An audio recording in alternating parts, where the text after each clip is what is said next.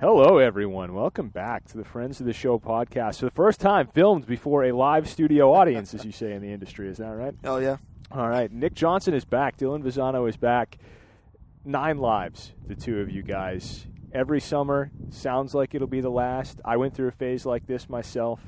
Never is. You're here again. You're both insisting it's the last summer still, but we'll get to that in a minute. Welcome back, both of you.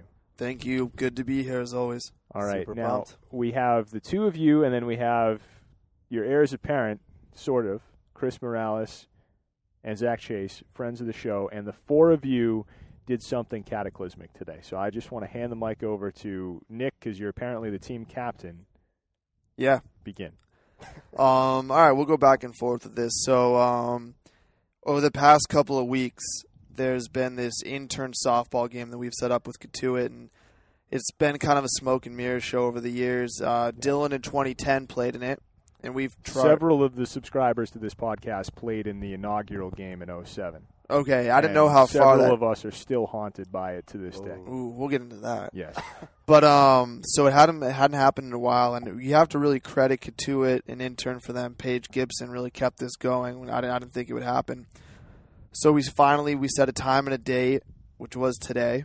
Um, game set for eleven, and uh, we played. I don't know the name of the park, but it's right behind Yeah, it's McKeon, Lopes Field. Lopes Field. Um, Do they still have the little uh, plank that you walk across to get across the creek? The one piece of wood. no, no, no plank, but the outfield hadn't been mowed in a year, probably. Okay. High grass. So did you get there accessing it through the outfield here, or Yeah. did you go down Old Colony Road? we parked. We initially parked in McKeon and Okay. then walked through the swamp. And Didn't have an issue with the creek. no, No. Wow, maybe it's thinned out to the point where you can. It used to be a thing. You used to have to either leap over, or you used to have to build a bridge to walk across. Yeah, the, the creek's been redirecting over the years. I've heard Jimmy talk about that. But um, you know, to start to do due diligence, uh, we all set the alarms for eight a.m. Um, you know, we, we 8:30 for me. eight. Yeah, we and we live with six other interns, and so uh, alarms go off. None of us really wake up, and uh, Chris Morales, friend of the show, comes into the room with the final countdown blaring, and it was like you know, I'm I'm six to midnight. I'm I'm up. I'm ready to go. Everyone's just going crazy. Pump up music. Solicit Dylan's opinion here for a second. Do you win the game if he doesn't do that? 50-50. Mhm. Uh, I'm not gonna lie. He uh, he comes in. I hear it. Like all right, like comes in, starts dancing, gets really into it. I was like, all right, you know, we get it, we get. And then it kind of the the switch flipped. That's game time. And then I hear everybody, and then it's game on. So I definitely think that played a big role in today's victory. You may want to remind some people of the whole Iroquois dynamic because we haven't talked about this on the podcast for a year now. You had about what seventy percent of the team in the house as this was going on. Uh, the uh, half, about half of Okay. the intern group. Um, just to quickly refresh, you have Chris Morales, Dylan Mazzano, uh, Sammy O'Brien, Kelsey Grant, Jake Maddox were the interns who played in the game today. And so we, we immediately we head out to Sports Authority and Play It Again Sports. Played against sports. first. Uh, we go there. We look at a lot of bats. Uh, end up going with one that was twenty five percent off.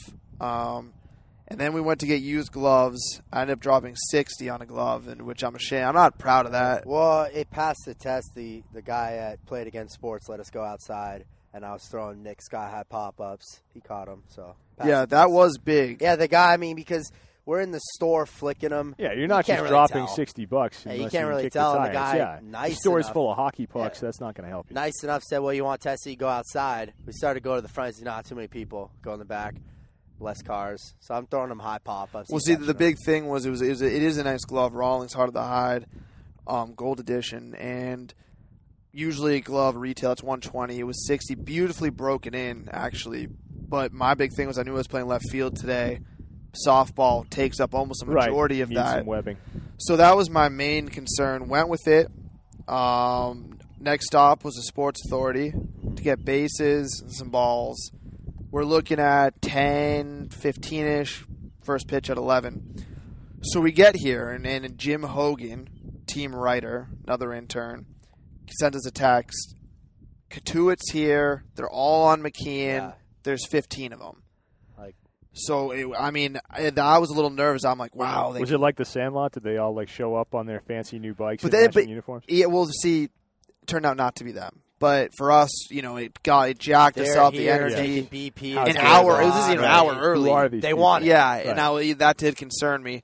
Turned out to be some just group of guys playing on the field. But anyway, uh, we we get down there. We start hitting around um, a little infield, outfield, Yeah, getting the arms loose. And IO, they're calling that in the business this year. I've picked up on that. I don't know. I think velo was the word of the year last year. Hi, Yeah, ho. IO. Infield, as outfield. infield, Oh, O as in oh. outfield. Okay. Saving yourself those critical two syllables, which we're always looking to do in baseball. Little apparently. IO. So we we get Cotuit to roll in. Ten forty five. Um, Show and go. they c- they come in hot.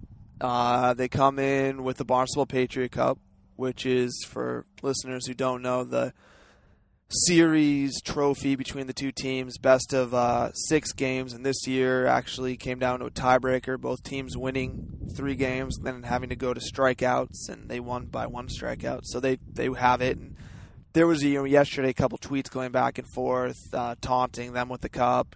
So they brought it, um, and I'll go to you, Dylan, right here. First reaction, I thought they brought some athletes. When I, I mean, I looked Oh, at them yeah. and I was like, "Th- "This is going to be a game." A couple diesels. Yeah. I, saw.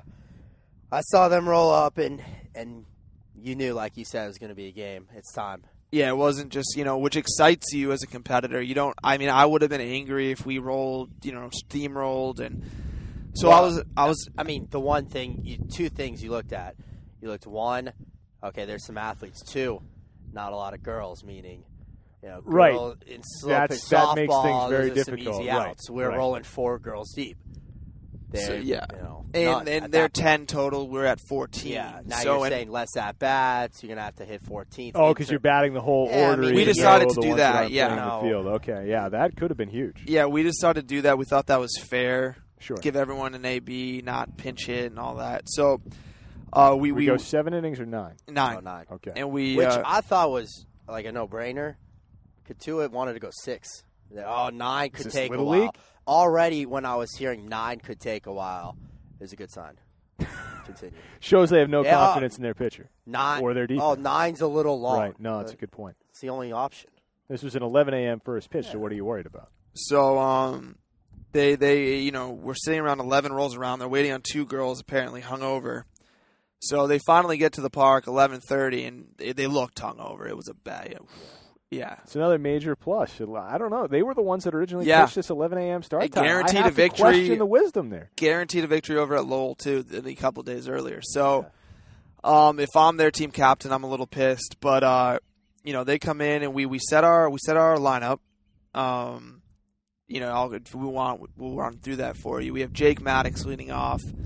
Um, Third base. third base, uh, fastest. Yeah, you're good at. You're the announcer for the team. Why don't you just bring so, us through so it? Jake Maddox led off third base. I batted second, played shortstop. Uh, we had Zach, Zach, High school high Zach. school Zach, in the outfield. I guess right center, um, hitting third. Nick cleaned up in left field, premier spot. Batting fifth was the other high schooler, Joe, center field. now Joe's the guy who also does the mascot a lot, kind of the right. tall. Yes, definitely has uh, developed beyond his years. I would say. Yes. If you're going to have high school players, Joe's the one that you would want. Yeah. Yes, Yeah, then hitting sixth was uh, Jim Hogan, played second base. team writer. team writer. Um, batting seventh, Simo. He was uh, he was at first base. Had a first baseman's glove and all. is is impressive. Uh, lefty too. That's be, that's big. It's um, huge. huge. Then hitting eighth was was Zach Zach Zenas. Chase Zenas. He was hitting eighth. He was in the outfield. Uh, big addition, low key under the radar. Shows up late, but our pitcher Brian, he's a, a photographer for the team, intern shows up, put him in the nine spot, and then the girls after that. So Sammy, Kelsey, fortunately, big big move, and and I give the girls a lot of credit for this. Eagles went out the door. We were thinking, all right, you're gonna have to bat four girls in a row. That's that's an inning and a half you're giving away. I mean, you're just giving it away.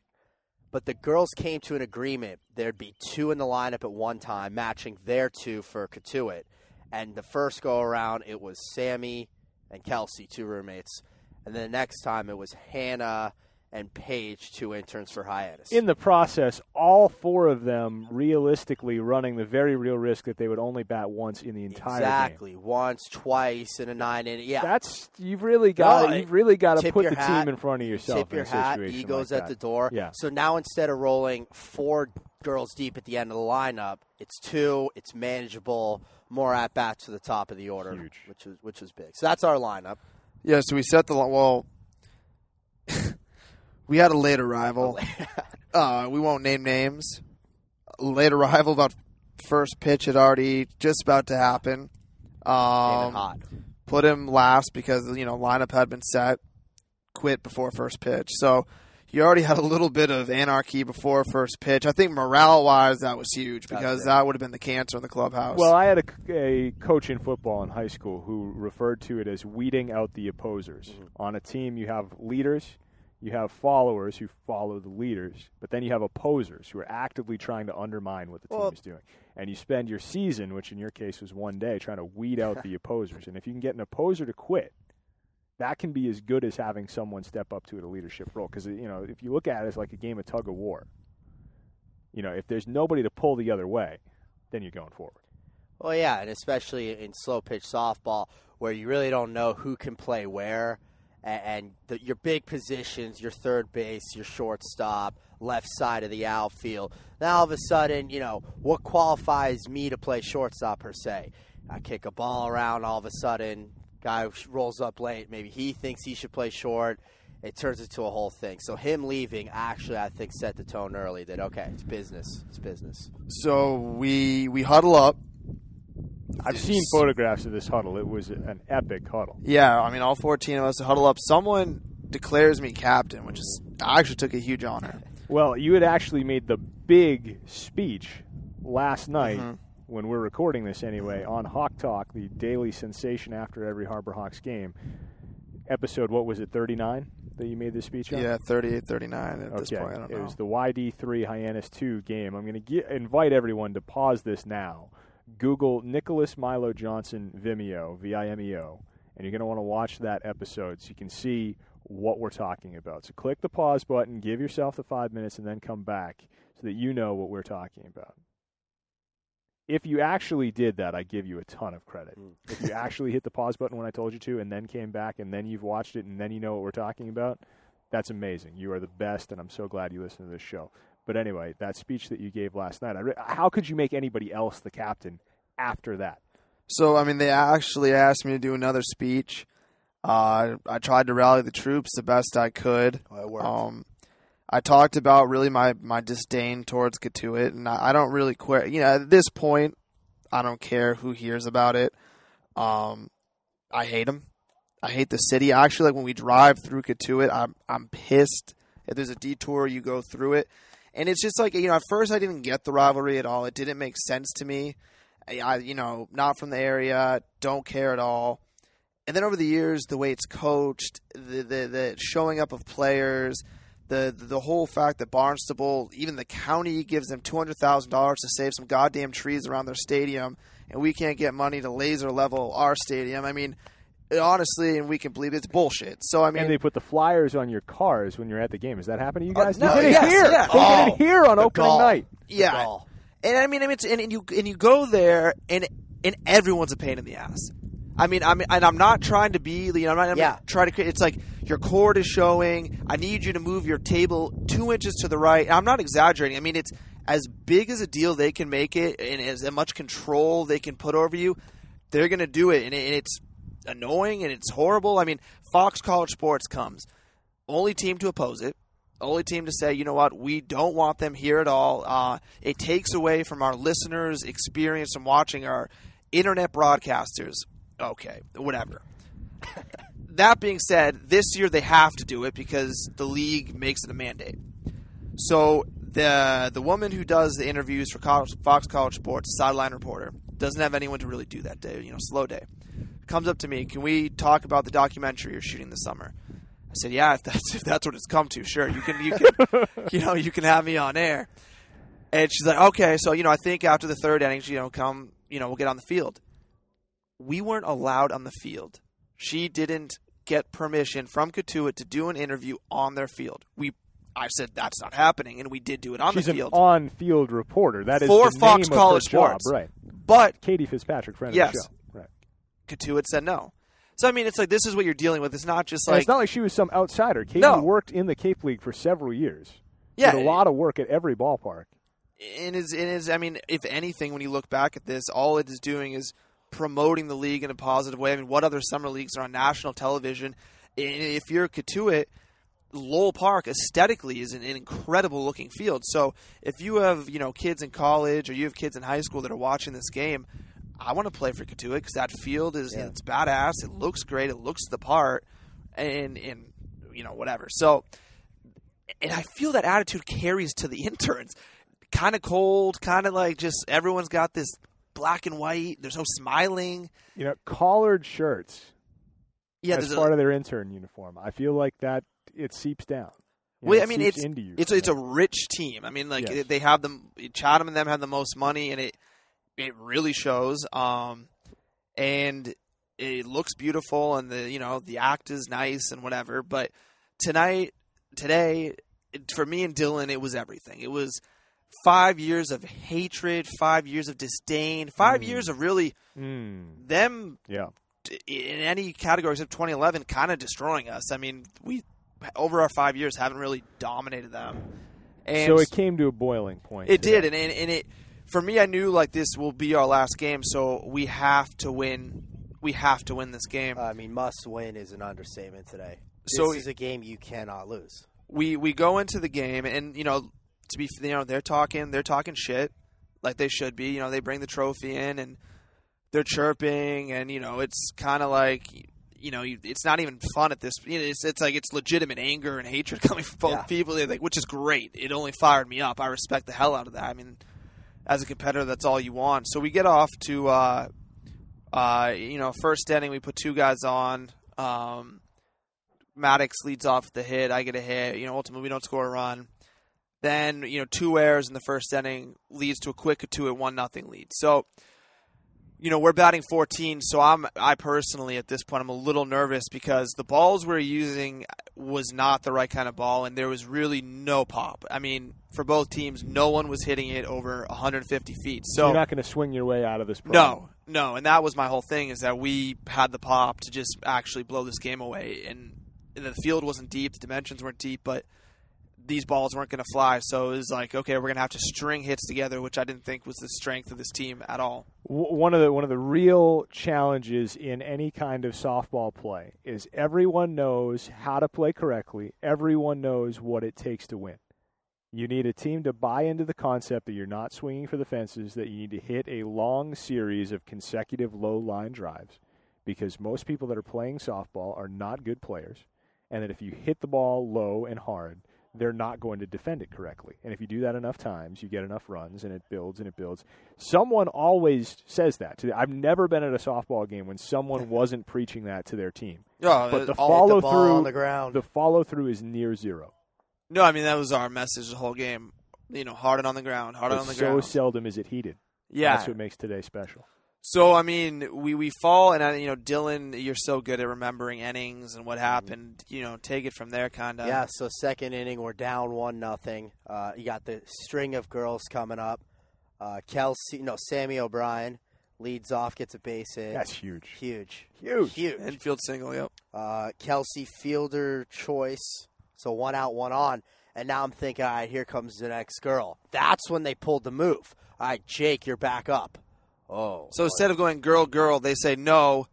We'll take we'll go their back spots. to the you top know, of the order. So that was the, you were able to do that mid game. maybe it was maybe. well, lineup cards were not exchanged. At, so at the See, that's start. extremely controversial. so well, no, no. if I, I'm Cotuit, I'm blaming that for the loss. I'm hiding behind that for all it's worth. yeah, I think the girls had predetermined that after Yeah. talking to them after. But the- we but were we didn't unaware. know. So I mean, for us, it was like, wow, you know, a gift. a gift. So all of a sudden, you have Jake Maddox coming up again. Jake Maddox picks up a single, moves Kelsey all the way to third, first and third, one out. I come up, get a single left side, big pump fist. We're tied at one. Um, we proceed to get another hit, and then you got a hit, Nick, in that situation. Was I that the only time? you, inning, oh, yeah. yeah, you popped up. Um, we get a third run that inning, though. He ends up getting another base hit. Uh, three to one. Actually, some base running by Jake Maddox, which they started to call foul play on. He ran past third.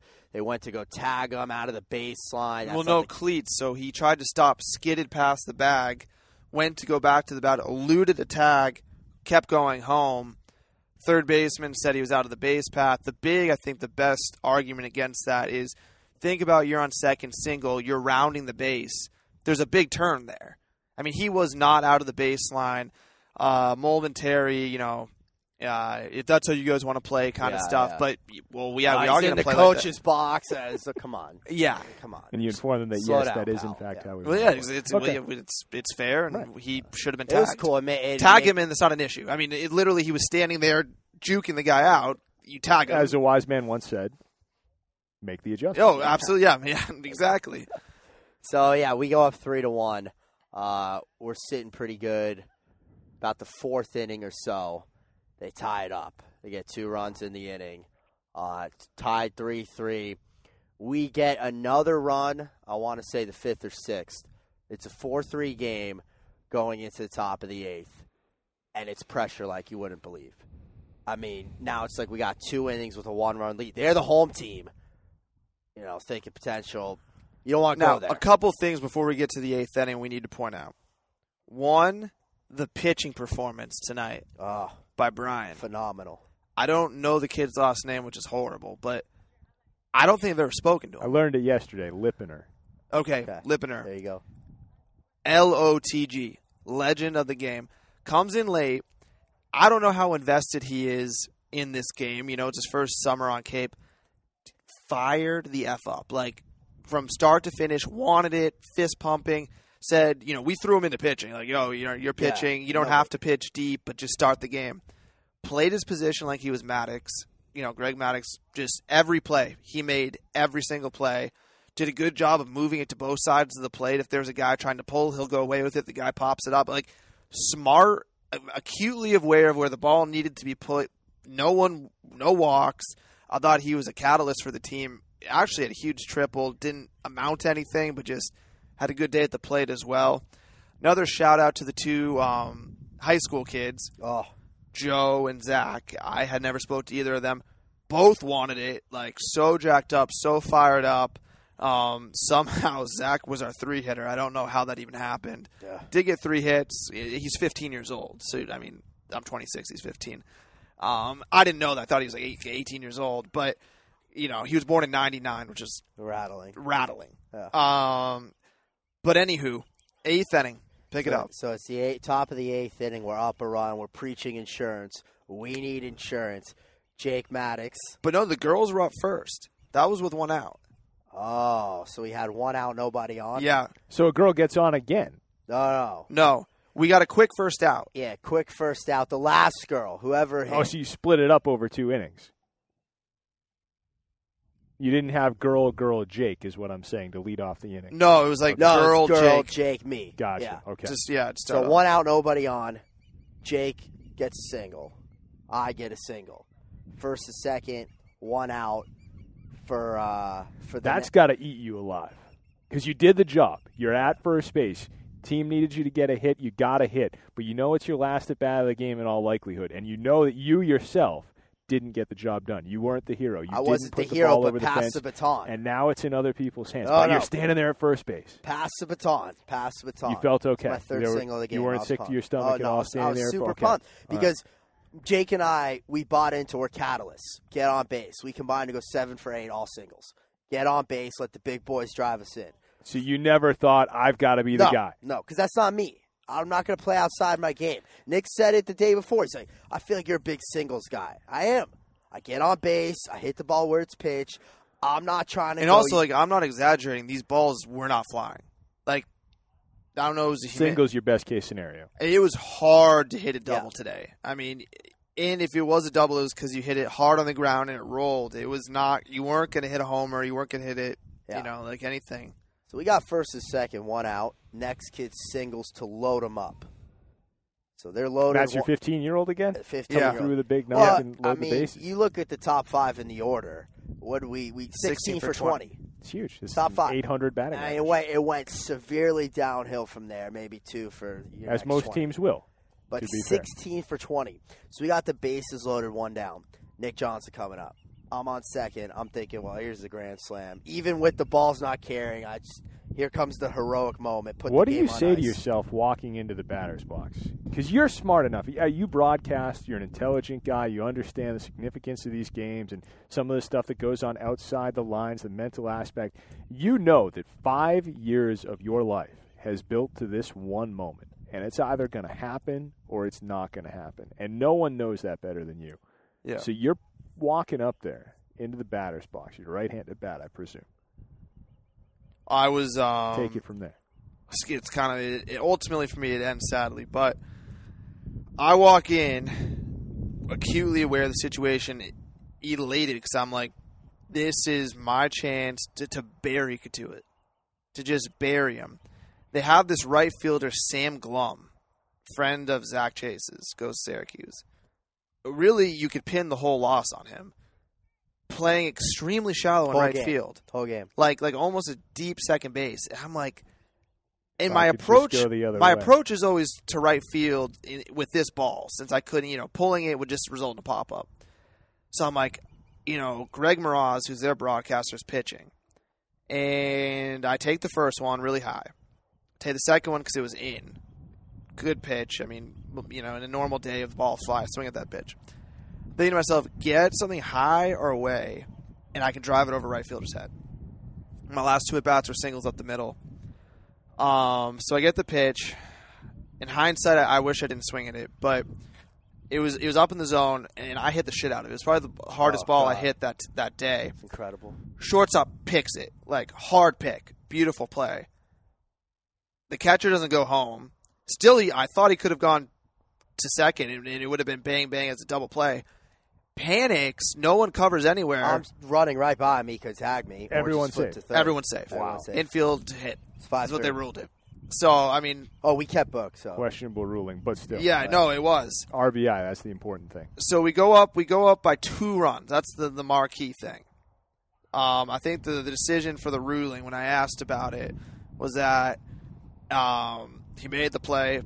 There's it's just If no one covered any base, if that really is true, it's really true. No, like then he there was never a fielder's choice. He, there never went no to a- choice he make. never I- went- I, so I'm that's- with it now. that was with the, the case for it. I'm I you know it's upsetting because I really wanted the hit. The knockout. Yeah, the knockout. Mm-hmm. So up steps Joe, and I mean, still we only got one down, bases loaded. Joe was Joe a lefty? I Joe's think a lefty. Joe was a lefty. Had a big double earlier to drive in a couple of runs.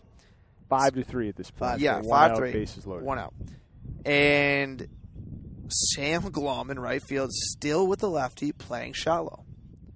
First pitch over his head. Now I never saw where it went because I'm on first. and I'm on my horse. You got a good view of it. So I'm on third, and and he crushes it. I know there's no chance. I know how shallow he's playing. You got to look at the outfielders before in case you're tagging. And he crushes it. Take two hard steps. Start jumping around, finger pointed to the heavens. This ball's falling, and I am acutely aware that Nick Johnson's on first base. And come hell or high water, he is scoring. And this ball's rolling. I'm windmilling everyone while I get to home. Did you pick up the bat? Oh yeah, That's a power away. move. Yeah. You know, I'm yelling, and then Nick's, co- "You're up! You're up! You're up!" All three runs score. It is pandemonium. Does Joe go ahead and do the Shane Victorino spaz uh, out You know, after? he's he's pointing. All of us are screaming like Joe, just going nuts. I have the chills right now. Oh. And and I mean everyone, we're jumping on each other, we're hitting because they're buried. They're buried. I mean the defense we so rattled. we were playing such good That's defense. actually what won us the game.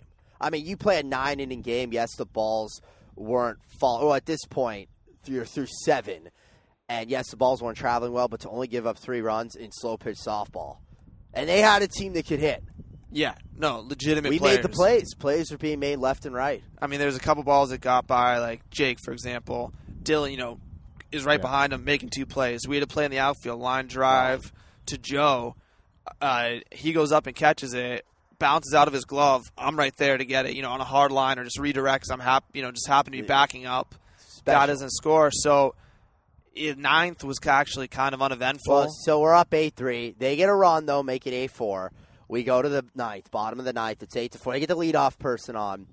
Uh, next two people out, and Nick is yelling through everybody to begin the inning. Dog pile, like spread the word. Dog pile if it happens. Dog pile. And I'm going, uh, Jake and I, left side of the infield. Uh, easy with Yeah, the dog. don't touch pile. the trophy. I said it was two out. Maybe we talk about it. Well, we get two out, runner on second base, and we're looking around, and we're like, okay, this is this is happening. So there's You have a girl up too. you have a girl up. So Nick's playing deep short. I'm playing deep pitcher. Um, and it's a little grounder back to the mound. Fitting that Brian, the pitcher, I forgot his last name again, picks it up, throws to first. I turn around, look at Nick, throw the glove as high as I It's can probably still up there. and they are char- you know everyone's coming in and we're you know it's one thing to say dog pile we've all been in that situation where you say dog pile but then when push comes to shove it's more jumping around there's not well nick grabs me tackles me it's a full on dog pile right in the center of everything and it just I, I have the chills now too That's incredible. Yeah. That's absolutely incredible. Congratulations to both Big of you, win. and thank you. Thank Big you.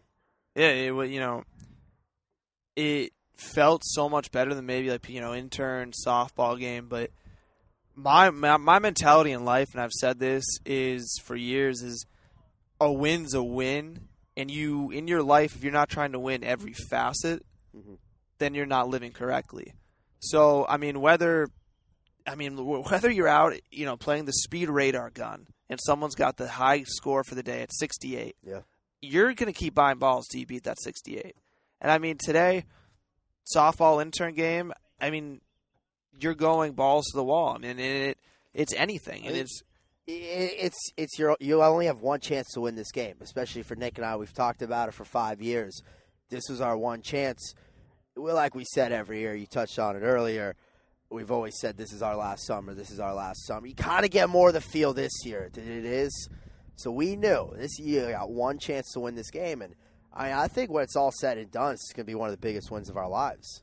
I mean, I'm not even kidding about that. yeah, I mean, we, we've played a lot of backyard sports. We- And, and Dylan and I, as a team, formidable. I'm not just saying that. I mean, we, we played the Maddox brothers the other day. You have Jake, who's a quality athlete, but his little brother is being recruited for basketball and baseball, Division One level. I mean, uh, SEC schools, SEC schools, TCU. I mean, it's one of the top programs in, in the country right now. And played him in wiffle ball. We took four, we swept him four games. I mean, the thing is, like, if you look at Dylan and I, you know, body shape, whatever, a little bit overweight, you know, whatever you want to say. But. I will say this: the two of you both in much better shape this summer versus a year ago. Dylan, especially. Dylan was cut when he got here in June. I was impressed. Was that a driving force for the two of you? Was having a little more hop in the step, a little more on that swing, maybe a little more range in the field when you got to Lopes and had a chance to do this? Uh, I can't speak for him. For me, no. And Uh, no, I- too. Uh, to be honest, I took a little more pride Yeah, when I was a little more absolutely. Overweight and, and was able to beat other people in backyard Yeah. sports. It's like a badge you know, of honor. the big boy club. Like, it's like, you're losing to you're losing to us. You're losing to and I mean, it's always my like marquee line to people after we beat them is, you know, imagine if we were thirty pounds lighter, you wouldn't even be in the freaking game. Like you wouldn't even be close. It's like we beat you. I'm 30 pounds overweight, bro. Like, are you kidding me? And these kids are ripped, diesel, like jack kids. And it's like you know, Dylan and I out of shape, panting. like literally, we're panting in different, you know, whatever sport you're playing. But it's like we're gonna beat you, and I think that's a huge thing in life. Is you can have the skill set, but without the drive, it's a will to win. it, it, is. It really, and I think this summer more than ever, Yeah. it really showcased talent gets you so far, but honestly, the desire and will to win is what you know allows you talent when talent doesn't try. exactly. And, and and talent tried today, but will persevered. Wow, that's incredible. I want to get people a little bit up to date. We've done, for the most part, a good job of speaking American English for most of this now 35 minute old podcast, but we have slipped up a little bit on several occasions. People who know us know already that at this point, five years in, we are really at this point speaking our own dialect of the English language. It's advanced that far. We have this much lingo that we've built on, that we've added to. So I wanted to refresh some of the old ones to kind of get people caught up. We've used a couple of them already. The first, the original one, was Feta.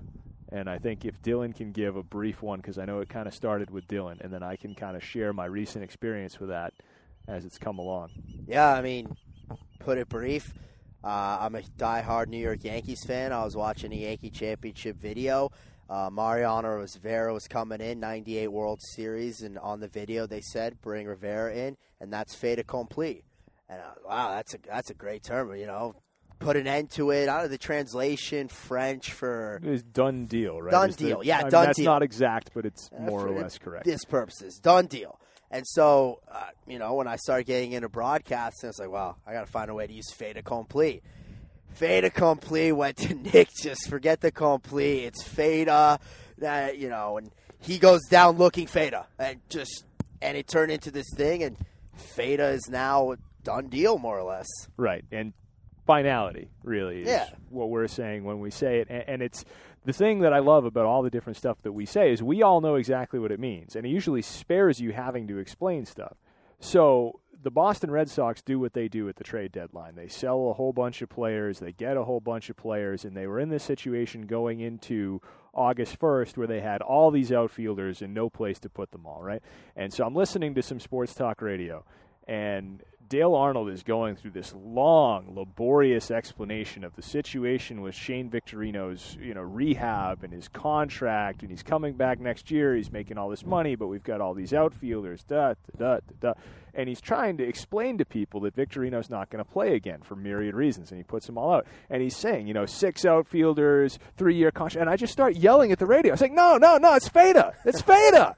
And he keeps explaining, "I- don't think we're going to see Shane Victorino in outfield for the Boston Red Sox again this year. I'm like, I, I was there 20 seconds ago. You could have just ended it there. Do you think we'll ever see widespread adoption of any of the things we say? I, I mean, like nationwide, virally. Yes. Would we're ahead of the curve, really. The It- language, language ought to catch up with us, I, I feel. no because it, I honestly like I don't know. It would have to be like in a viral video, but I think Mm-hmm. Had people heard the term Feta, you can use it in so many different aspects of life, and I think it's kind of a cool word and rolls off your tongue like, "Yo, you still with your girl?" Nah, man, Feta. Like I mean, that that you can hear that, and that works. Like, oh, dog, sorry, you know, sorry, yeah, Didn't Feta. know, didn't know it's Feta. Yeah, yeah, yeah. So I mean, I think that in that scenario, absolutely. And I and I have to give a shout out when we get a lot of these words, Feta not included, comes from the dialect of Longmeadow, Massachusetts. My cousins live there, and then in this we in this small, nice suburb of Springfield, they have words that just make they use common sense words in nonsensical situations, and we love them. Sometimes we take it to a new level up here, but that's where a lot of I'm sure the words you're going to go through, uh, you know, come from. Well, we also have had a little bit of evolution within some of the stuff Yeah. we say. We were saying coming in hot last year, but I feel like it's taken on a little bit of a different meaning. Last year, it was almost always a negative. If someone was coming in hot, they were too mad, they were too loud, they were doing too much, trying too hard to be noticed. Coming in hot, and we have Zach Chase to thank for this, let's all be honest with one another, has become an overwhelming positive this year, I would say. It, it's like the thing to do through our eyes. At all times, you should be trying to come in hot. Oh yeah, And if you've watched Hawk Talk this year, you know exactly what I'm talking Oh, yeah. about. Well, coming in hot uh, turned into Fuego. A Yes. lot- oh, Fuego. We- We've dropped the like coming in hot. yeah. It's It's Fuego. pure flames, Pure fuego, flames. yeah. Pure flames has been a big one for. I Nick. heard you say white flames about John LaPrise's hitting streak the other night. I You know, really that's like just that. as the hottest heat you can get to white. wow. Like I think that's like the hottest fire is white fire. So Mm. white flames just it, nothing's hotter than a white flame. I have Nothing. heater on the list as well about winning streaks, and I know we've had some debate about that. Chad gave that to us That's Chad's words, yeah. And we kind of said it sarcastically for a while because we had a terrible team that year that he said was going to get on a heater. He was trying to get outside his own mind and convince himself of positives that weren't actually there. So we kind of like were teasing each other with the idea that that terrible team would get on a heater. But since then, we've had teams capable of doing that, and we've had some discussions. What is a heater? Is it X number of games in a row? Can it be five out of six? Can it be six out of eight? Can it be? Can it be? Can it be? And Chad seemed to think it could be vary based on how good the team was. Earlier this year, we'd won four in a row. I asked him, "Is five a heater?" He says, "No." A team like this, seven, eight, then we're talking a heater. But seemed to make it sound like it was relative if your team wasn't quite as good. maybe a little bit less would be. Well, I mean, you just have to look back to that bad year 2012. We'd won two games in a row. Game gets rained out. Chad's leaving with his wife Shannon, and he rolls down the window as we're walking to our car, and he goes, "Still on a heater," and that was two wins. Two wins So- and a rain out. Yeah. So meaning you hadn't lost in three calendar days. So it's I think it's subjective to your team. You got a great team, then I guess you could put at seven. Pretty sure right after he said that we managed to lose thirteen in a row. So um Yeah, they- the they- t- it took a turn. heater changed. Heater yeah, heater now. was like winning. The bar out of a heater went from seven in one year to maybe two or three now. So I think if you even talk to Chad about that, he his it's just all subjective to how the He's team's recalibrated now. Oh yeah. There's a couple that we've used already so far. One is chills, which is relatively self-explanatory as these go. But uh, we've all done a very nice job this year. We've, it's kind of become a theme of the season on your broadcast. And I don't know if you ever made a deliberate decision on this, or maybe you just ran with it with Zach, or whatever the case might be. But it seems like everything this season, you've just gone out of your way to oversell. You've tried to make every game seem like the most important game. But unlike some other teams where they may do this sort of thing on their broadcast and absolutely mean it, you've always done it with just enough of a tongue in cheek that it's absolutely hilarious. And not only do we say chills now, but we also have a nonverbal that I do all the time when you guys are broadcasting. I'm not on with you. One of you guys will say something that gives me chills, and I'll just blow out of my mouth. I just go and put my arms out, and you guys know exactly what that means. Oh yeah. Chi- I mean, it chills was. I mean, Dylan and I, for people who don't know, grew up together, and it's just you you watch or you know you watch something or someone says something, or you listen to like a classical music song that just like pumps you up, and it's like to a different level. yeah yeah you're just like chills, It's- dude. yeah. chills. It, it- chill in in like the scale. Chills is a, is bigger than fired up. Oh, I'm fired up. But if you, if it's chills, it's like spiritual. It's serious. yeah, Yeah, yeah, it's almost pin- you spiritual. pinnacle. You're an out of body, soul kind of experience. since we're talking about that, you should tell everyone about that speech given by the scout earlier this year that gave I heard it third hand from you about Kyle Schwarber and everything else. It Oh gave me my chills and I'm not even sure I know what the speech was about. Yeah, so uh, you know, actually, a little bit of luck in that one. Uh, Jake Maddox and I, our big thing this summer is uh, filming a little documentary. So we we follow the team around, and they were making all star announcements. And I went to uh, DY High School where they had brought in a couple of guys to speak to the whole entire league. And the reason I had gone was actually just to get Chad to call Donnie Deweys, who's on our team, just to tell him, you know, he made the All Star team, which was you know, a nice little scene. And, you know, Judy Scarafile, uh, president of the league, was there, and she told us she had. So, you know, the guy who runs the MLB draft, some scout for the New York Yankees, and it was a nice little, like, 35 minute presentation followed by selection of the All Stars. So we get some reaction shots and whatnot.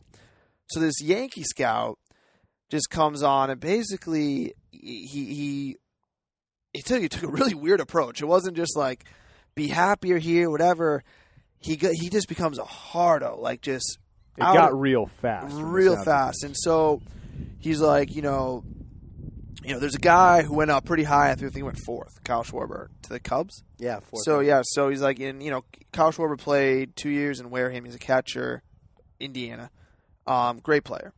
And Kyle Schwarber went to Team USA. I would say 99% of the people after Team USA, if they're Fair. on a, if, exactly, if they're on a Cape League roster, they don't come back. You know, they go home.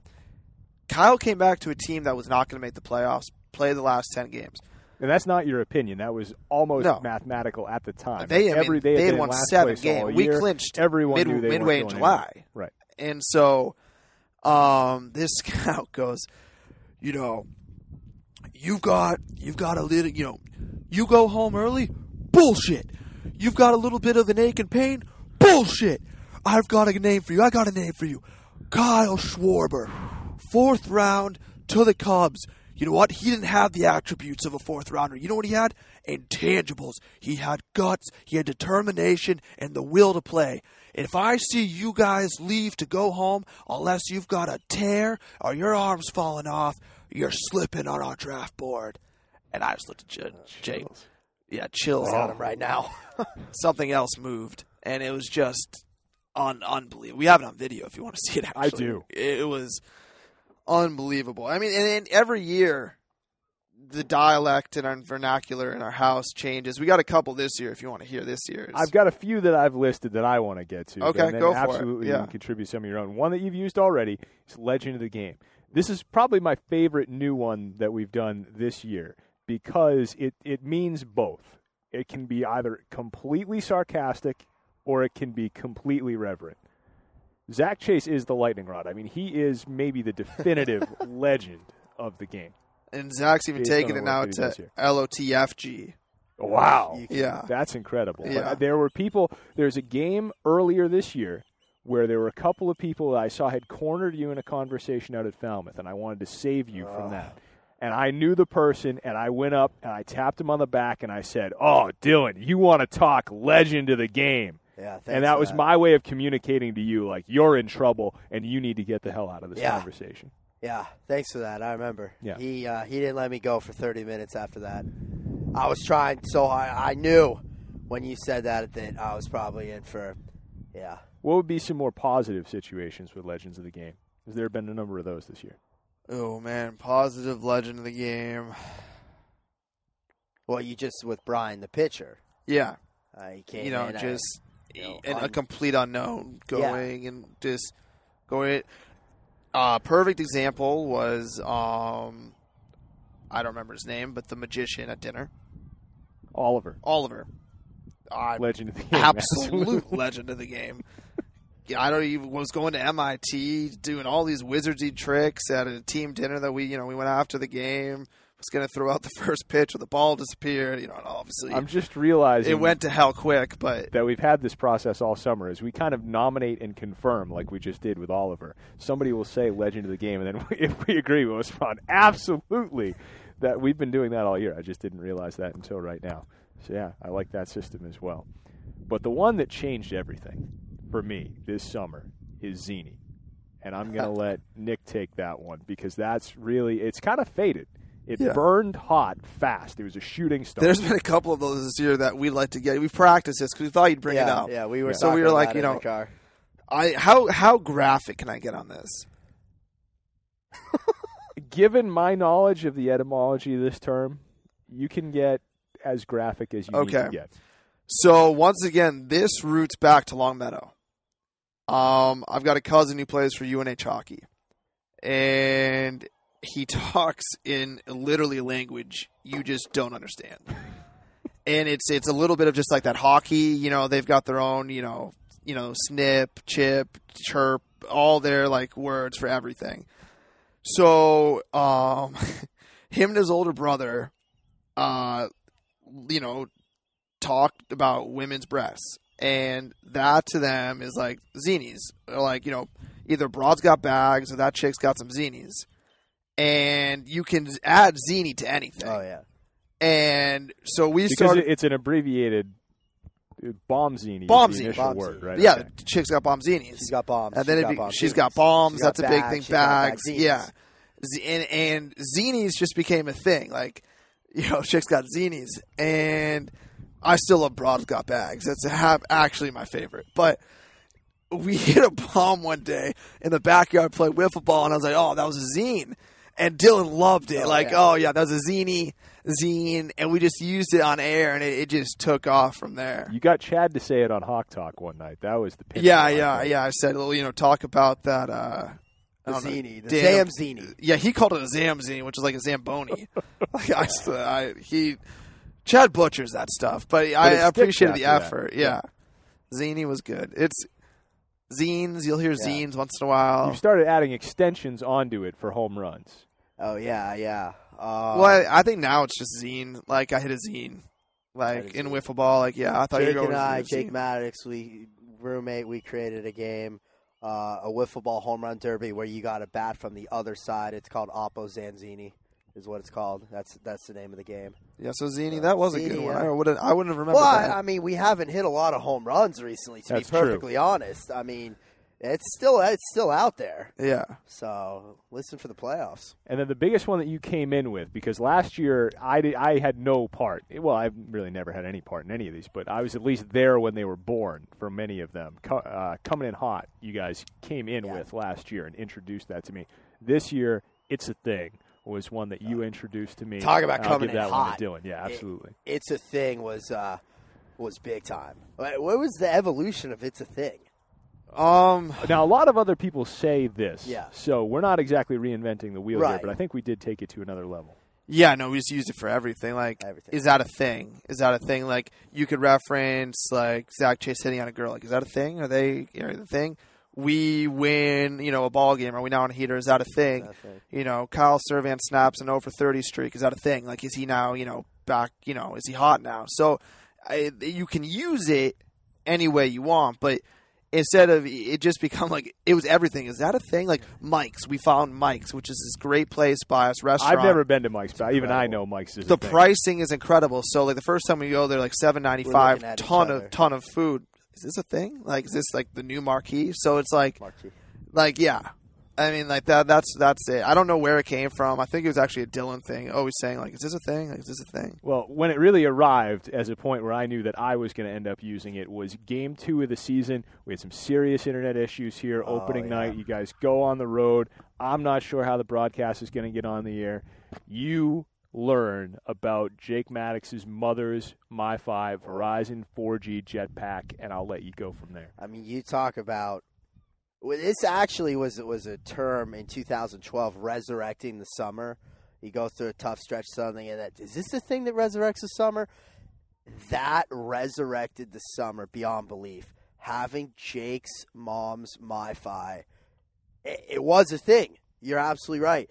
To be able, because the biggest thing Cape League internet broadcasting is the internet goes in and out, and you're you're trying to call an inning, and it, you're off air, you're on it. It, it can be in shambles sometimes.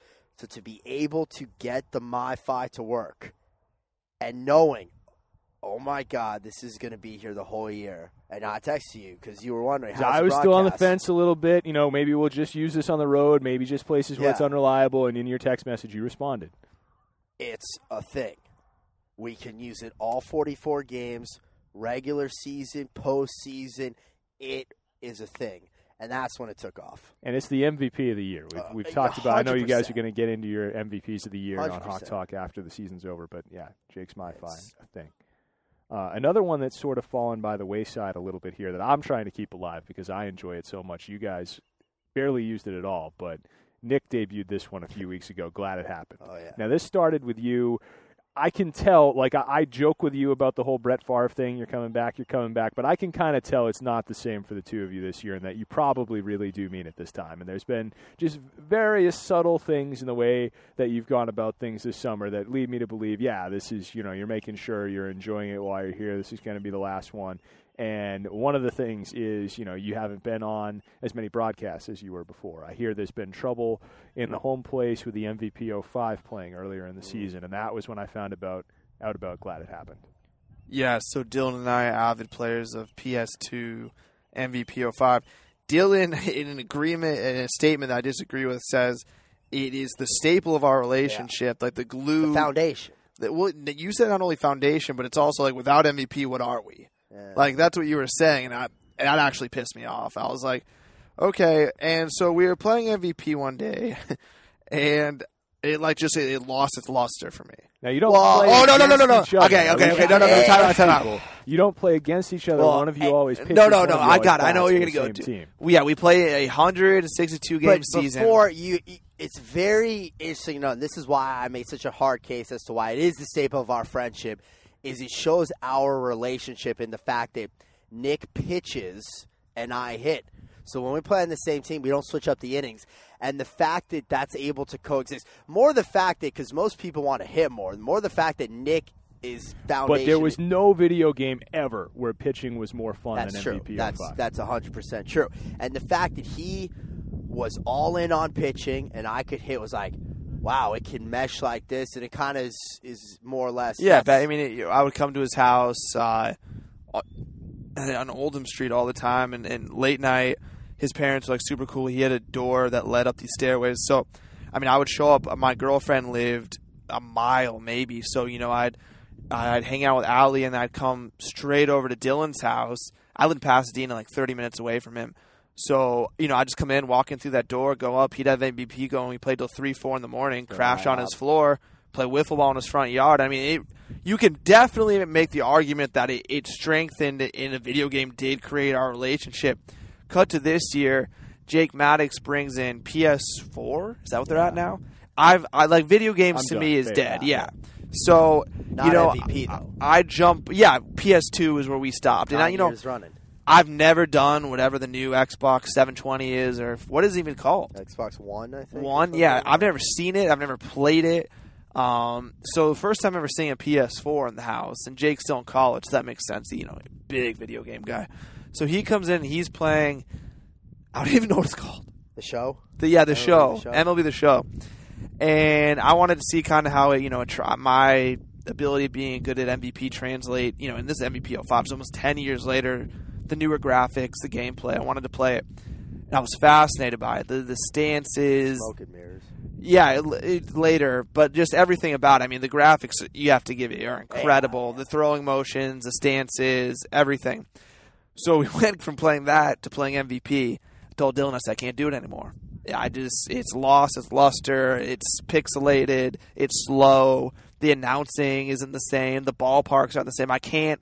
Now that I've seen this, I can't go back to that. Make the adjustment. And so Dylan, it goes into his whole like, well, that's why you know we're friends. And I said, well, if that's the reason, if MVP is the reason why we're friends, then it's over. I break up with you. And I said, but I want to tell you this. I'm happy it happened. Just be happy it happened. Don't be sad it's over.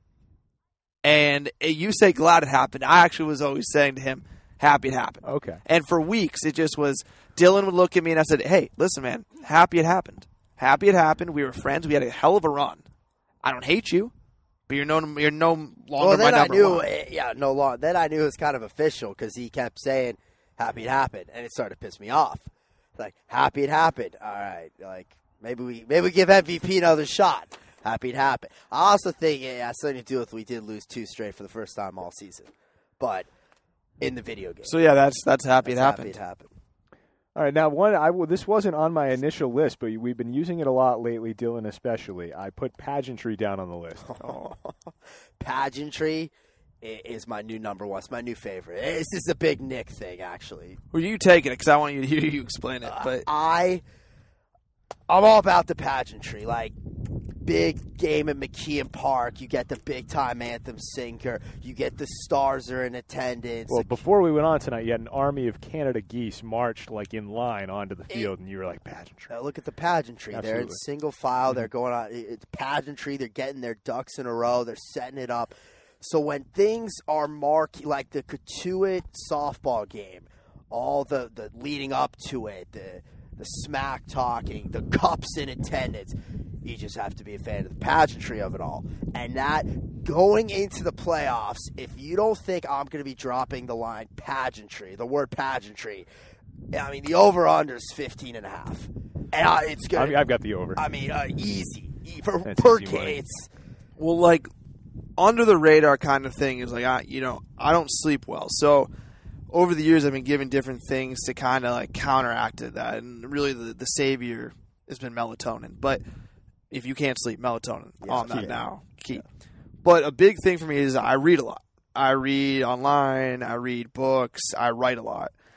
And I fi- go through like books and I like just stumble across lines and I highlight them, I underline them if I find them humorous. And the, the other night I was just reading pageantry and I was like, God, it's, it's such a good word because it does so eloquently explain exactly what I'm experiencing with the Cape. And at the time I read this, it was the night before the All Star game. And the All Star game to me, and Oh. I love the Cape League. Like I five years, I love everything about it.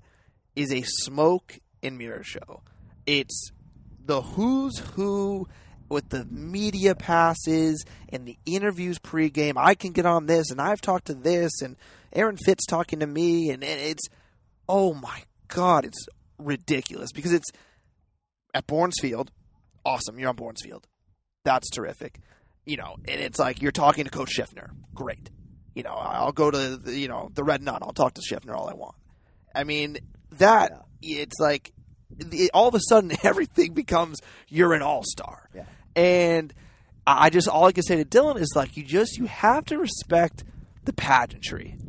the celebrities of the Cape League decked out. I can't name names. I won't go. I wish I could. You know who I'm talking about. But it, it's it's a spectacle. Also, Cape League All Star our uh, Cape League Fenway Day. We may have to have a podcast after party at what's this Legend of the Game place in Yarmouth? Oh, I've Mike's. forgotten the name. Oh, yeah. oh, Might God, have yeah. to be a, yeah, so we can get these things on the table. Yeah, but I I mean, it's just, it's just people taking things to a whole different level of importance when it just doesn't matter. Page- Now you have to be you- amused by the pageantry. Of it And all. you've done play-by-play now two years running yeah. for this All-Star game, and I got to tell you, he did a great job. He did better than I ever could have done in that situation because it wasn't just Dylan calling the game. Nothing can be just what it is, right? So they're constantly taking the, the air away from him. They're, they went back to the studio. Why? The uh. person in the studio has never seen a baseball game in their lives. Clearly, they're going to these public service announcements that they've played time and time over. It's a publicly funded station. Why do we need that? We don't, right? And they keep going to. They had a sideline reporter on the radio, a sideline reporter on the radio. Half the time you threw it to her, she wasn't even there. Oh, wasn't yeah. even there. Oh, how believe that happened me. in like the first and second inning? Dylan, how did you recover? How did you find the poise? You're on the radio going to a sideline reporter that's not there, and you look like a jackass because you're the one that said it. You're the last one here. to talk. You still called an amazing nine inning game. How did you Thank do it? you. I mean, uh, we now go down to so and so, Crickets. nothing, and then I got the director, the producer waving their arm, looking down back to me. I, we're not. But uh, it comes back to the pageantry of it all. Because pre-game, this Yes, unnamed yes. person is sitting in the dugout, not looking for interviews, looking, you know, good. It subjective opinion, and not mine, but just maybe other people's. Chit chatting with players Mm-hmm. about nonsense when instead of locking down I your mean, I mean, interviews. You are at the All Star game in the Cape Cod Baseball League. You have every scouting director of every major league team. There are rings everywhere. There are ex MLB guys everywhere. It is the single easiest place to get a good soundbite. I mean, you have Baseball America, Aaron Fitt, the premier college writer out there right now, sitting right behind home plate. You have Randy Flores, who's won a World Series ring and is doing on deck digital media. You have the LSU head coach. LSU has all has five players in the game, the most of any school. He's there. Katie Fitzpatrick got him. Credit where credit's due. Well, She that- well, because that's a legend of the game. Right. She knows She what she's knows doing. you have to secure your interviews. and, and and so I mean that's the pageantry.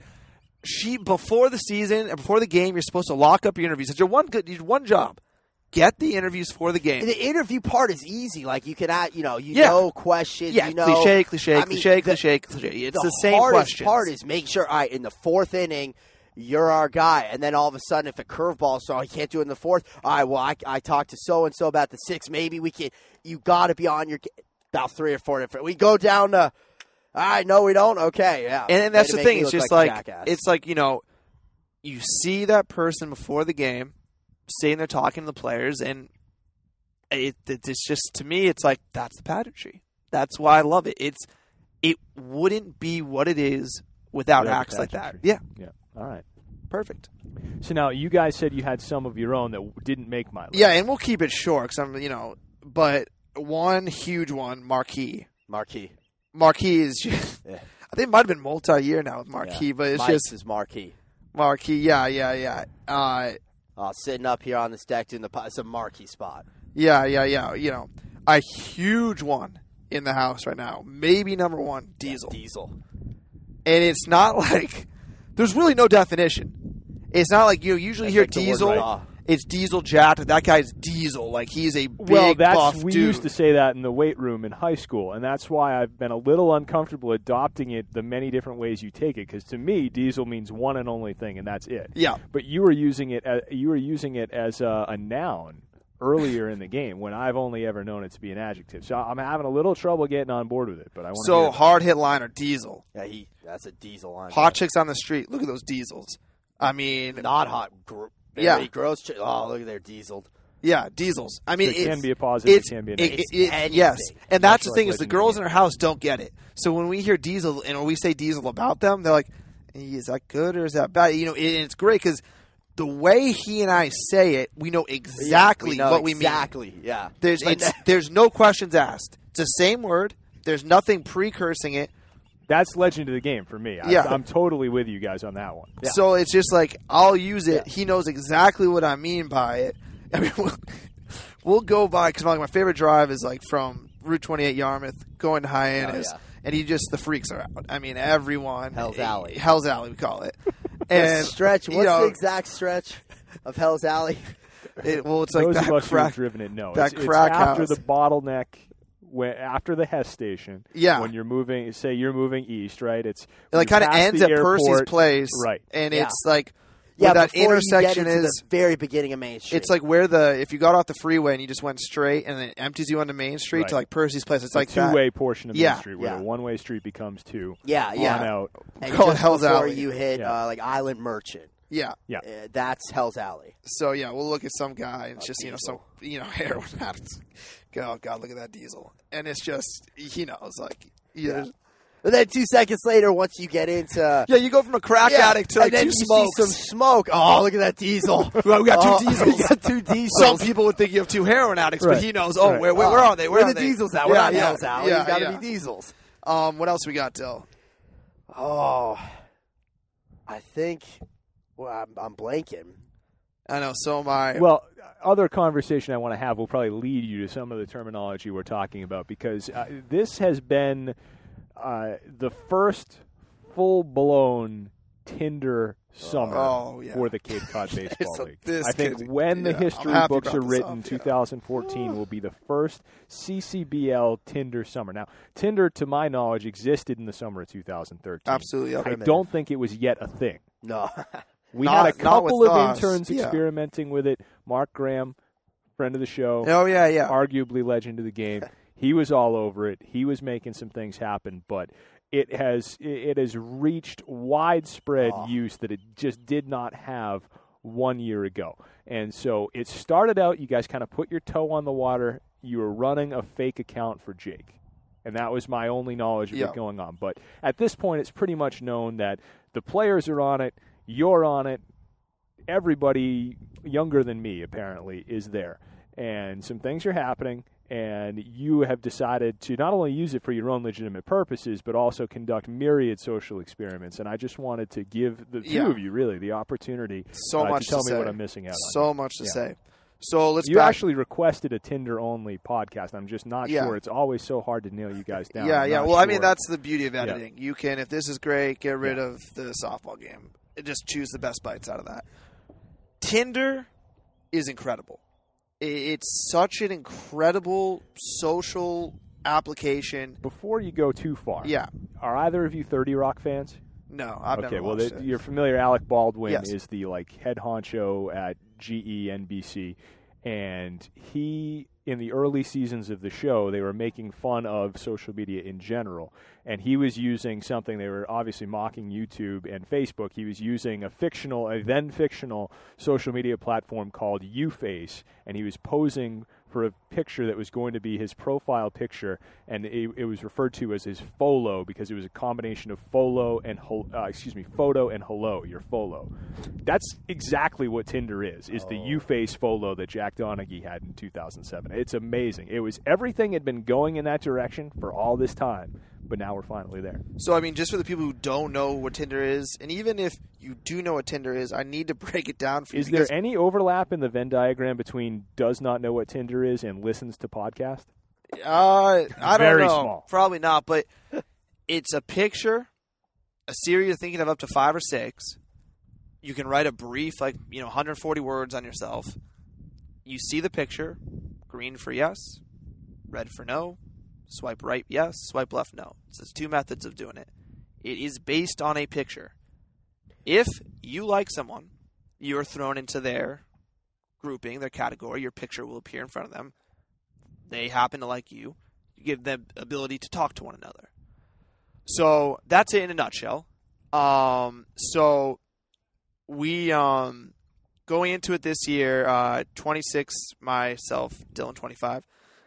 Um, old for the Tinder game on Cape Cod. Uh, in Los Angeles, it's actually 40 year old women actually are using it now to meet guys, and it's, it's it's much bigger. But you know, Cape Cod much smaller, and a lot of kids on vacation with families, so you have a younger age group doing it too.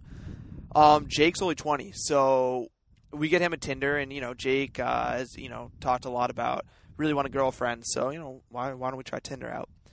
So it it wasn't so fake because it was all pictures of Jake and and um, nothing was fictitious about it. You know, Georgia boy living on the Cape for the summer was his caption line, and um, I decided that I just didn't have the patience to sift through everyone and say hot or not, hot or not, hot or not.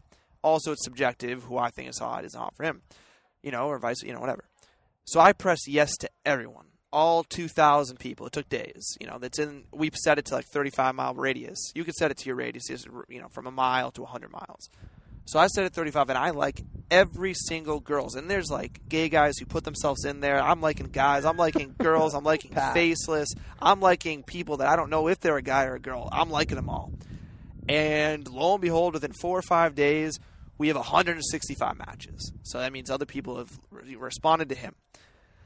And the one thing I quickly found out was that in his photograph, it was at McKeon, and that there there is a chance that you could think he was a baseball player, and he was inundated with requests and or, uh, questions rather. What team do you play for? Do you play for Hyannis and whatnot? And the minute he said no, I don't, he was unmatched, Gone. gone, Fade. Fada, done. So the social experiment started then, where we started talking about him playing for the team. Highly plausible. His brother actually did play for the team. He looks like he could, and he has all the team gear you would ever hope to need Yeah. to wear, and all the access to the field that you could ever hope to have. So we put in the caption, you know, Georgia boy living on Cape Cod for the summer. We put like Georgia boy, blessed to be on the Cape, to play ball, and all of a sudden the the through the roof matches. I mean, we had girls that were like, "Who are your friends? Let's hang out right now. Here's my name. Here's my address. Wow. Do you Like, have a car? Do Can you have a pick me up? car? If you don't, we can pick you Right, up." we'll find one. No, I mean it was unbelievable. Now that's an amazing shift here in the last few years because I, I was an int- when I was interning and I was the same age as the players that you're talking like the 05, 06, 07 seasons, and there was a lot of denial going on. Like no, no, no, no, no, no, no. We're we're not just in it for the players. No, no, no, no, no, no, no, no, no, no, no, no, no, no. And of course, nothing nothing is new under the sun, right? But there was a big effort to like deny that that sort of thing was going on at that time. Now, completely out in the open. Yeah, it's completely out in the open. And so Dylan awesome actually. Um Dylan and he'll get into this. Uh didn't believe I guess in years for upgrades on iPhones. He had heard that you lose contacts and all this and that. It was keeping him out of the game, was it Yeah. not? Well, I mean, for me, I'm a big. I've lost all my contacts before, and I really feel like there's like nothing worse in the world than to lose all your contacts and, and have to start asking people for their phone number and try to find ways to to get back these contacts. Until you ultimately learn that standing on the sidelines while the masses flock to Jake Maddox is in fact worse. Well, than that. then, yeah, when I saw this going on, and it had been a, a long time coming, Nick was saying, you know, you should really get a Tinder. We're here on Cape Cod. Like, why not? Like, there's no reason not to. Yeah, yeah, I will, I will. Uh, but I gotta, you know, I gotta get the right pictures first. Was a big thing. Yep. We gotta make sure you, you know, get your head you know him well enough to know that he was just kicking the can down the road with that. No, no, he I I he was all legitimate. He just was like, I'm not going to sign up without quality photographs of myself. He's not a big social media guy, so he's No. not big on the Facebook. Oh, yeah, my own a Twitter, doesn't Very tweet. disappointing Twitter. Yeah, Oh yeah, I don't just even. gotta get Has some no, has some great lines. I don't even know. I don't even know my password. Like I couldn't even check my Twitter. I re- I talk about smoking. That was a New Year's resolution two years ago. I'm gonna get it to Twitter. Still hasn't hit. I've tweeted one time. so Tweet at Tim Kirchin. Actually, no response. we live with Kelsey Grant, team photographer, so handy person to live with. Takes you know a series of photographs of Dylan, and So I got the ducks Yeah. are in order. You know, the Literally. soldiers are there. Everything's going. his user pictures with a duck. Oh yeah, it's it's a good point. Uh, everything is set. Okay, so let me go. Let me download Tinder. Well, phone won't let me download it because it's such Takes a too much primitive space. version. Well, first it's like you need to update your software. We won't even consider unless your software's update. I've never updated my software. How many years? Oh, three three years. So when the when the software updates were starting to get big, and it seems like what every couple months you- you're supposed to update it. Well, I've never done that. So they're like, okay. So I'm like, ah, well, I'll update it, thinking, yeah, no big deal. You update your software. Well, I go for the update, and it's telling me I don't have enough space. So I'm deleting all my apps. MLB TV, not you're not important anymore. I watch the Yankee games on the computer. Yeah, happy it happened. Yeah, happy it happened. Uh, uh, the only things I won't Flappy touch, Birds, you know, Fla- everything. fla- it, it, they're gone. They're gone. You know, the only things I won't touch are my photos, my music, and my contacts. you kept Snapchat. And Snap. Well, you got to keep Snapchat. You got to keep Snapchat. Oh, why have Tinder if you're not yeah, going exactly. to? You right? got to keep Snapchat. But uh, I mean, we're talking uh, these games are done. New York Times uh, app to read. No, that's gone. You know who needs that? Just to get this freaking Tinder. Because now I'm getting you see, Jake's got left and right just diesels You're, left the, and you're right. the Cleveland Cavaliers getting cap space. Oh yeah, but no matter how hard I try, I'm not even in field goal range to get it to the amount of memory. So you know, I'm throwing my hands up. I'm getting frustrated. He's an Oh, easy to quit guy. You not like- to mention, not to mention, I was so concerned with the update, and this is all to get Tinder. this is unbelievable. I did this, and I said this for a while, and I think you thought I might have been smoke and mirroring. My contacts me so much, I'm going to hand write each and every contact because people say, "Oh, just plug the phone into the computer." No, no, no. I've heard a couple horror stories, probably user errors. I'm not plugging my phone in any computer. It's all they're gone. You know, so I sat down 300 contacts or so, hand wrote. It's three pages, two columns, tiny, tiny print. Took me like two hours. Wrote down every single contact, name, phone number. All right, now we're in line. Let's go to AT and T now. Let's get the update. Like, let's figure this out. They have out. no power over you anymore. They Yeah. can't sell Yes. you more phone than you need. They can't give you some BS fifty dollars Oh, yeah. service making your numbers magically appear. Oh, yeah. You're holding all the cards. Exact. Well, so I think. So I go in there. I go up to the guy, and my phone, you know, the update. He's like, Yeah, one thing with Dylan is he's not a big no, no. Explanation guy. Like you know, we go to Midas for a card thing. The light is on. You you have to fix it, please. Like it's not. He's not one for Here's money, explanations. whatever you Yes, keep yes, it yeah, to. yeah, I, I, I'm, I'm over the the pageantry of it all. Just do what you got to do, and and whatever. Don't explain it. Don't explain I don't need to understand like it. as long as This it is what I want. works, you know. So I That's go. a great quality about him. I, I go and I go up to the guy and I show him, yeah, I can't update. You know, I'm not telling him why, but I can't update my phone. It says I lost memory. What am I supposed to do?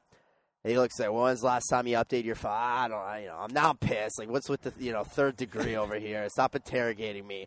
I don't know. It's been a while. He's like, well, I hate to say this to you, but it doesn't work like that. You can't skip these updates and then skip seven updates and then just go to this one. Eh, it- your phone will crash. Anything you want to do will just not have the space to do it. You can't do it. So instead of saying, "Oh, like I have this like slow phone, I can't," I'm like, "Wait, so no Tinder? Like I, I can't get Tinder now?" So he's like, "You really should get a new phone." All right, let's let's get. and a- you should have. Hey, I should have. It's long overdue. Let's get the new phone. Let's get it. You know, let's get in.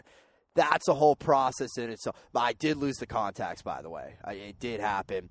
I get the new phone. It's back and forth to AT and T. It's a whole, you know, charade. All this stuff. Finally, finally get the new phone. First thing I do, download Tinder. We're in the ball game. We're ready to go. So that's uh, it. Did happen. So yeah, he's got Uh, the whole thing. But but but also hear me on this because I think this is an underrated part of this story. Is I've run into this situation thirty times. It's not under Dylan's name. It's not. It's under his dad's name. And he calls his dad. His dad hasn't been aware that he's been like getting his phone bill or something like that I along didn't- that lines. yeah.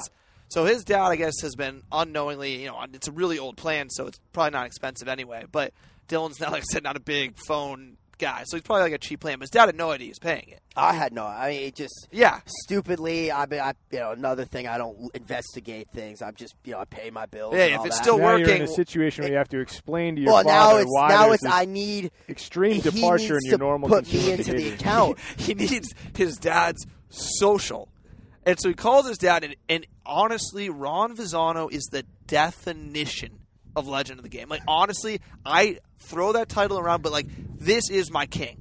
Like, up on Mount Everest sits Ron Visano as legend of the game. Like, honestly, I, I could go on for hours about the guy. Like, hysterical, brilliant. I just such an original man. But he still Dylan goes, Dad, my phone's broken. I'm at AT and T. They need to know your social to, to- to verify to verify that I need a phone. You know, and, and, and Dad responds promptly is, "That'll get my social out." and Dylan, Dylan's, oh Jesus Christ! Like all of this, I'm out at effing AT and T, Right. And he won't give me the And thing. like, no, no, the NSA is uh, listening. He we goes, can't have that. call, have someone call me. He's much like Dylan. Have him call me. I'll talk to somebody if need be. You know, that gets worked out. But that was a hiccup that took a day. Oh yeah, that was a day, an extra day. And it, yeah, so he gets it. He's got his four photos. He's Tindering like crazy. Now Same I'm sitting strategy. here. just yeah. boom, boom, boom, boom, boom. You know, Casting like the everybody. I'm sitting here net. now, and now I'm, you know, I got Jake on my right, him on my left. You know, oh, I've matched her, I matched her. Look how hot she is. Look how horrible she is. You know, it's a little bit of everything. And you know, I'm like, oh my god, like, you know, I've got a girlfriend, and this seems so exciting, and whatever. Out of nowhere, me and Christina end. So Feta on a three-year relationship. Okay. Devoted Oh my Whoa, god! geese- Oh my god! Whoa! the pageantry. Four of them went right into the net. Trinquan Did you see style. that? Oh Did you my see And they're it? still here. God. I Dylan's thought- the play-by-play guy. Dylan, I, I try thought it. it was the end. There were like 30 geese. It just, oh, I thought it was the end. It just flew Well, over no, our there's head. a big screen behind home plate, and four of them just went straight into the screen and fell down. Whew. Looked like they'll be all right. Not flying away yet. Wow. Okay. That was the thing. Yeah, wish that was on film. Literally into the screen, dropping. What were we talking about? Diesels. We were definitely something Oh. Tinder related. It was, no, it was Christina and I. Yes, I was going to say devoted listeners to this podcast will remember the story that you told of the two of you mini golfing last year and you insisting not letting her finish a hole without shooting her way through, Yeah. insisting that she make the adjustment, Yes. her getting angry, throwing a golf club at you. And she finally made the I adjustment, I- and we ended. I think listeners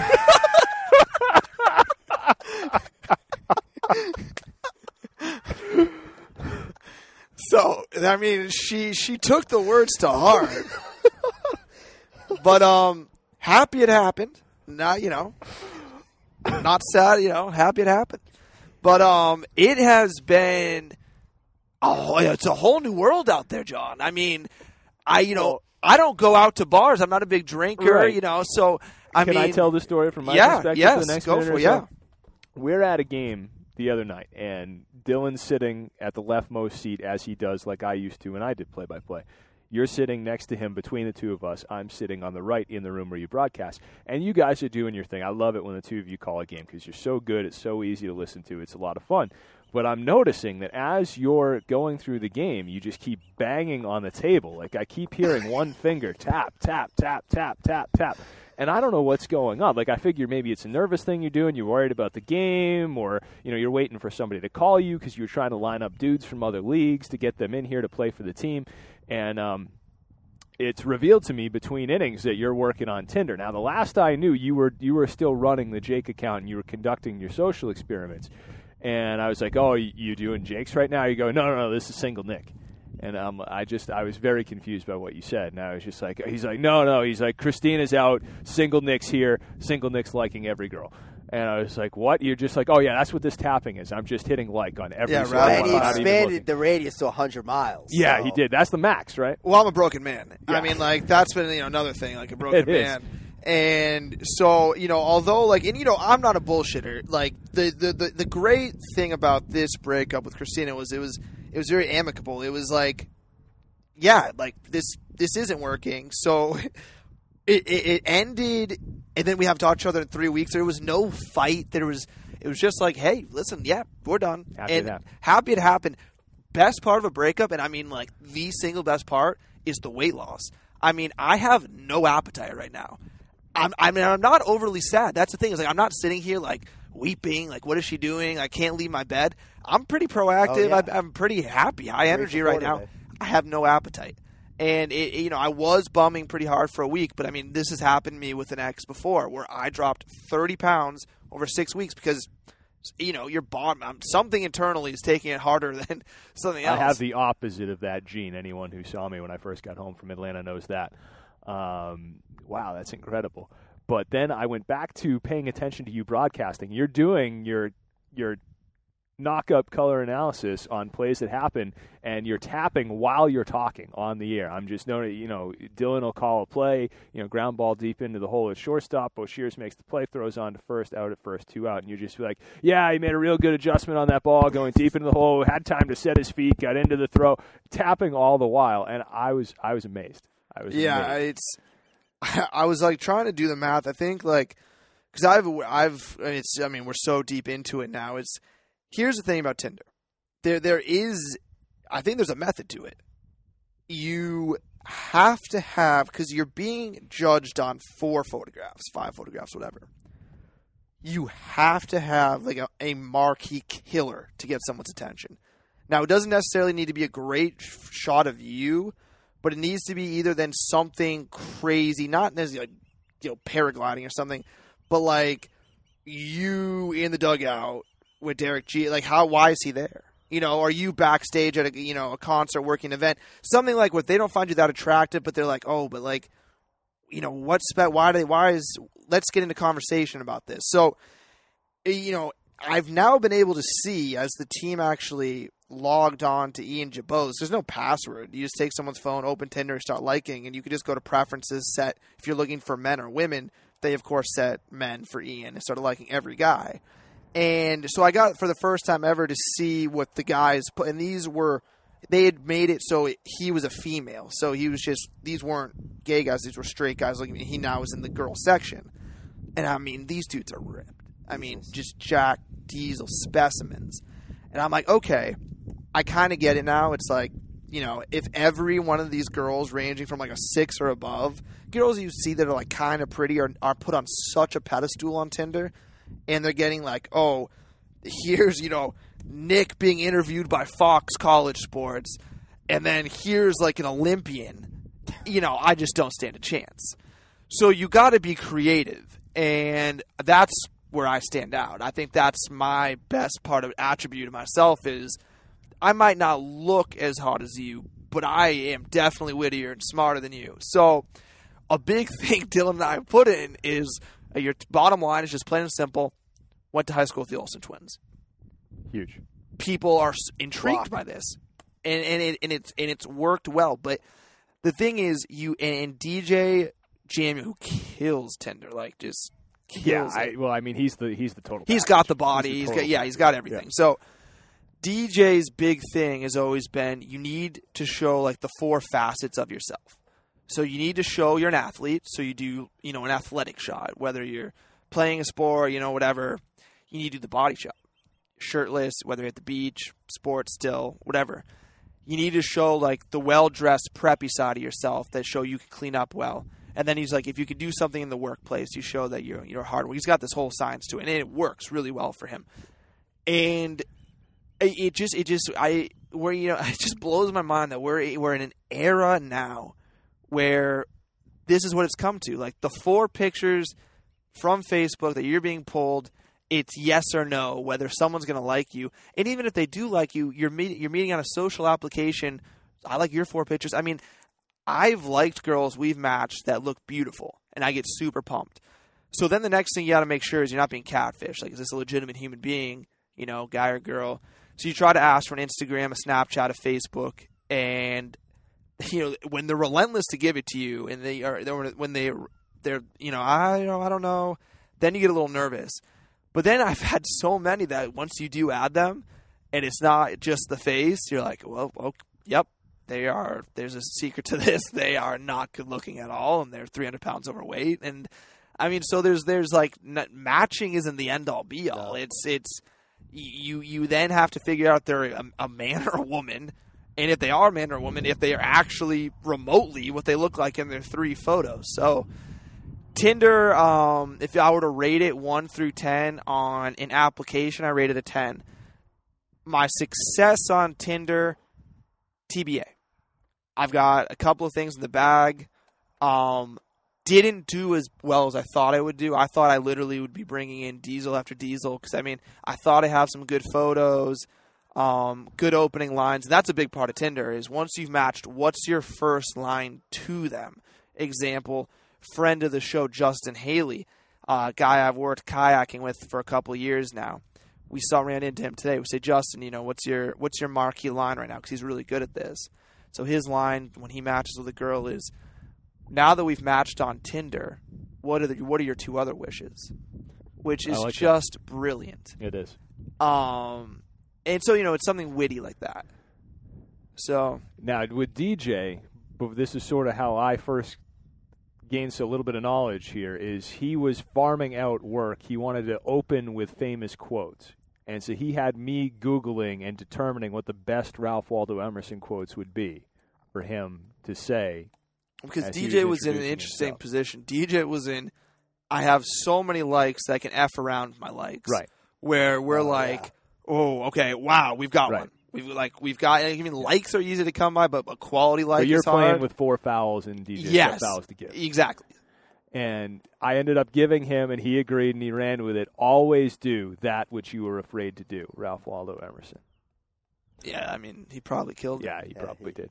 Probably Are good. you going with the Olsen twins line as well? Yeah, I've got that in there. I've got that in there. You know, it's factual, so I it's mean, a yeah. good fact because it's just far enough off the beaten path that Yeah. people are going to believe it to be true when they read it. Well, They're not also, gonna I- just dismiss it out of hand. I've recently deleted it because I lie my age. I say I'm 24. Oh, and anybody that does the math. He does the math. If I went to high school with the Olsen twins, I mean, Mm. oh, you're you're ancient. that's uh, yeah. I'm gonna have to change that. Um, so yeah, and I have no shame in changing it either. Like, here's the way I look at it: we're on Cape two. I mean, me for me, a month probably, but Dylan two more weeks. It's like you're not going to marry this person, so you know, two years never hurt someone unless it's 18. And then it really hurts. So, hurts. but uh, I've set it to 20 and above, Mhm. just to try to escape that. 'cause that's a whole nother nightmare, which I think is not worthy of friends of the show.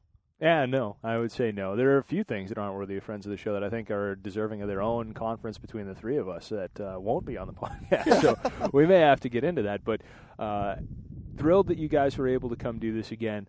Update us when you're leaving and your odds of coming back. Dylan, I know you're gone like immediately.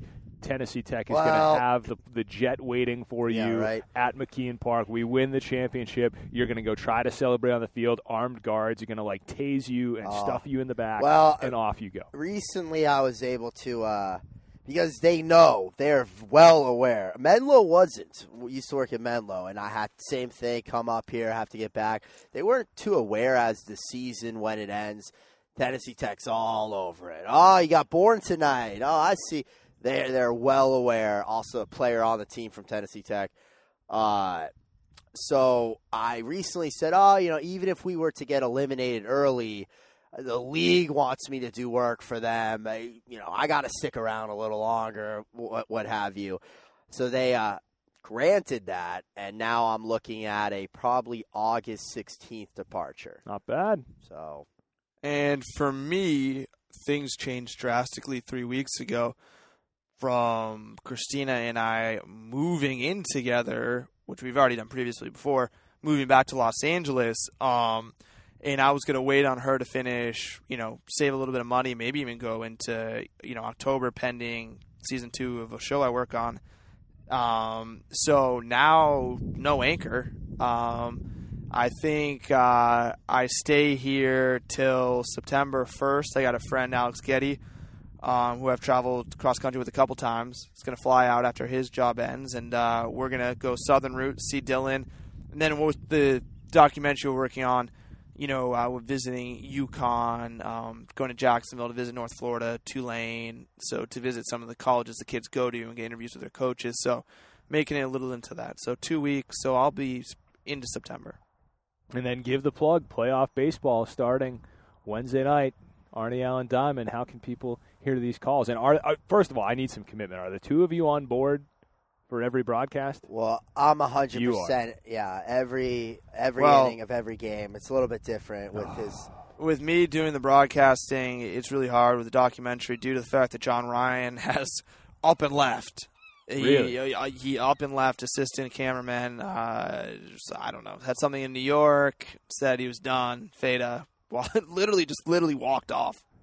Came.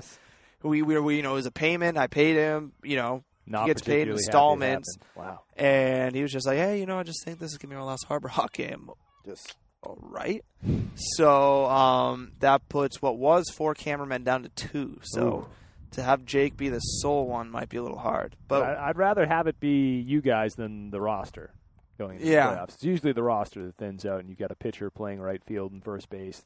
We're not there yet, so no, I, know mean it it's definitely you, but I'd rather it were you. it's definitely doable. I mean, the Yeah. one thing that for me that's hard is that you know you have guys like Chris Morales and Zach Chase who have called Mhm. probably thirty-five to thirty, you know, eight of the games. I've called six, so then it's like, you know, the marquee games comes in. Oh, Nick comes in, takes you know over color, but I think I've earned it with five years. So if I if the opportunity presents itself. I think you know I'll definitely jump on. Also, you know I get nervous during the games. I, I find that calling a, a game actually kind of eases those nerves a little bit, so you have to think about calling a game. But um, if we could just briefly talk, Dylan, get into this odds of moving on through the first round. You like your odds against Falmouth? What do what do you think? I'm very confident. Uh, sixty-five percent chance of advance.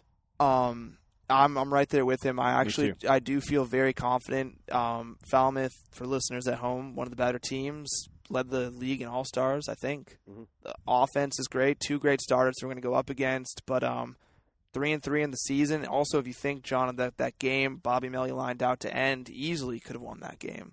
Was that the four to two game? Yeah. Oh, that was the worst And loss of the year for me. Hyannis has beaten Falmouth three consecutive times too after starting on three against him.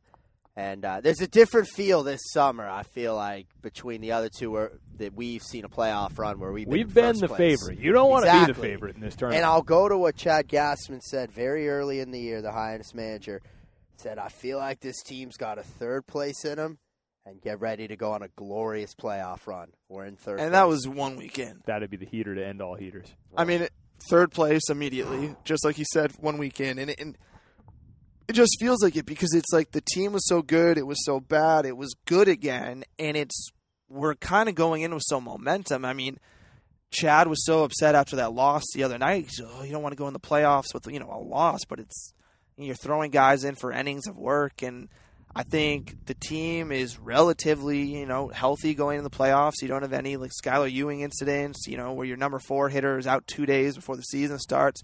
The team is here. We we we're completely full. Actually, we have no vacancies on the roster. I think you have good guys to come off the bench. I think you have speed, and I actually what was once I could think what was bringing down the team was pitching. I think you have quality arms to go to in the pen, and the league gets so watered down this time of year. I think we may have the most complete team. I think the championship series to me is this first round. If you can get past Falmouth, the guys then buy into wanting to win the whole thing. 'Cause it's okay if we lose in the first round, we get that week at home. But if we don't and we advance, it's two days. I mean, what is two extra days? You might as well win it. We've never gotten to that point, so I'm really interested to see if we get out of that first round. You know, if the guys really buy into, hey, let's let's let's win this damn thing. All right, well, I want to leave on that happy note because you got me in a good place going into playoff game one. I appreciate that. So I want to thank you, Dylan and Nick, and also Simo and Zach for going out winning that huge softball game today. That's going to make my night, probably going to make my week, at least until we get it rolling in the playoffs. And hope we can get you guys back before you leave. Absolutely. Thanks for having us, John. Absolutely. All right, and thank you most of all to the friends of the show for somehow, some way, for some reason, still listening to the Friends of the Show podcast.